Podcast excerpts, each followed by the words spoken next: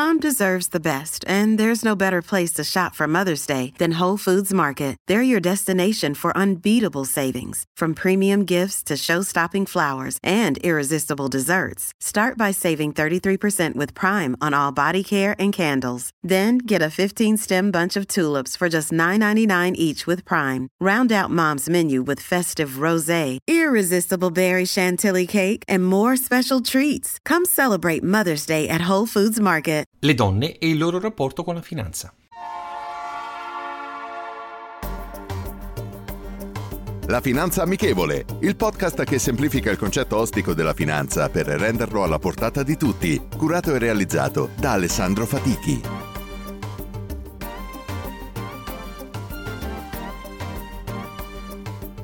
Benvenuti ad un nuovo episodio della Finanza Amichevole. In uno dei precedenti episodi abbiamo affrontato il tema relativo ai giovani e il loro rapporto con la finanza. Come potrebbe essere migliorata la loro conoscenza al riguardo e quello che potrebbero ulteriormente fare le istituzioni per renderli sempre più consapevoli di questi temi. La finanza viene spesso associata ad un tema in prevalenza maschile, ma cerchiamo invece di capire come affrontano questo tema le donne e l'importanza della loro maggiore sensibilità.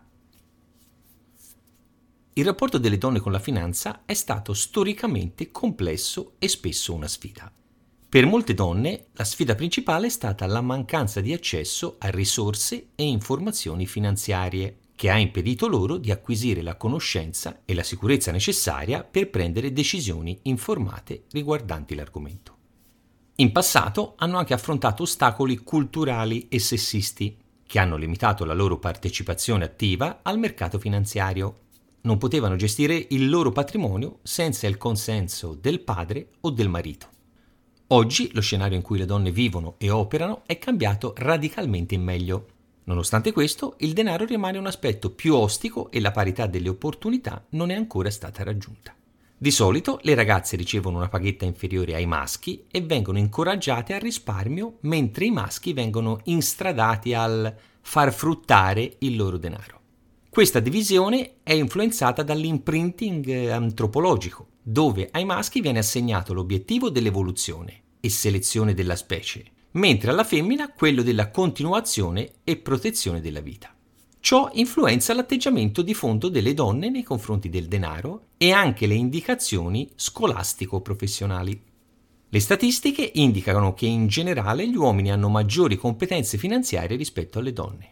Questo gap di conoscenza finanziaria tra i generi può essere attribuito a una serie di fattori, come differenze nell'educazione finanziaria ricevuta, nella partecipazione al mercato finanziario e nella remunerazione sul posto di lavoro.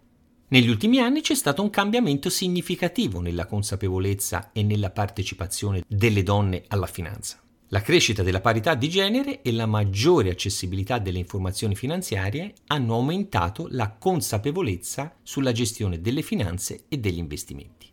Inoltre, molte donne stanno riconoscendo l'importanza di essere attive e informate sulle loro finanze per garantire un futuro finanziario sicuro e stabile.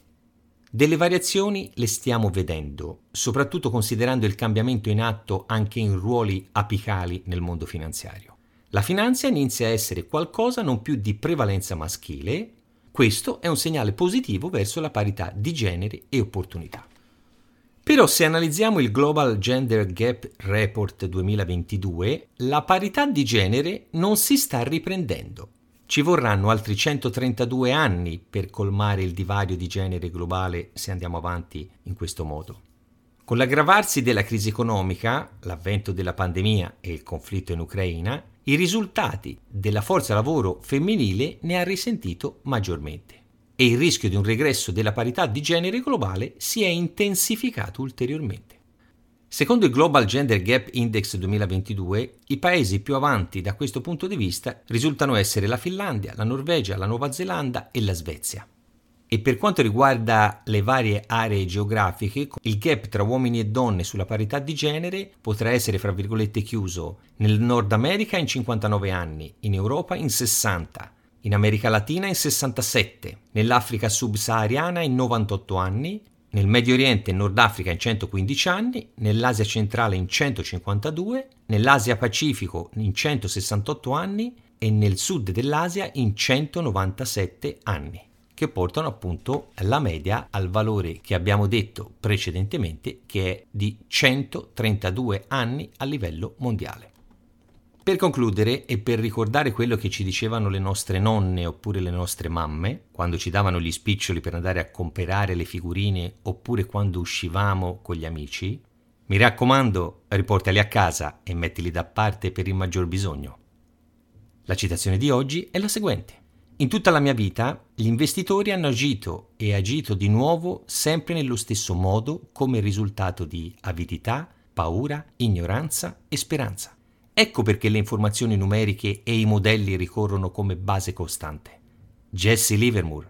Rendiamo la finanza amichevole. Vi aspetto. Potete ascoltare questo podcast sulle principali piattaforme disponibili.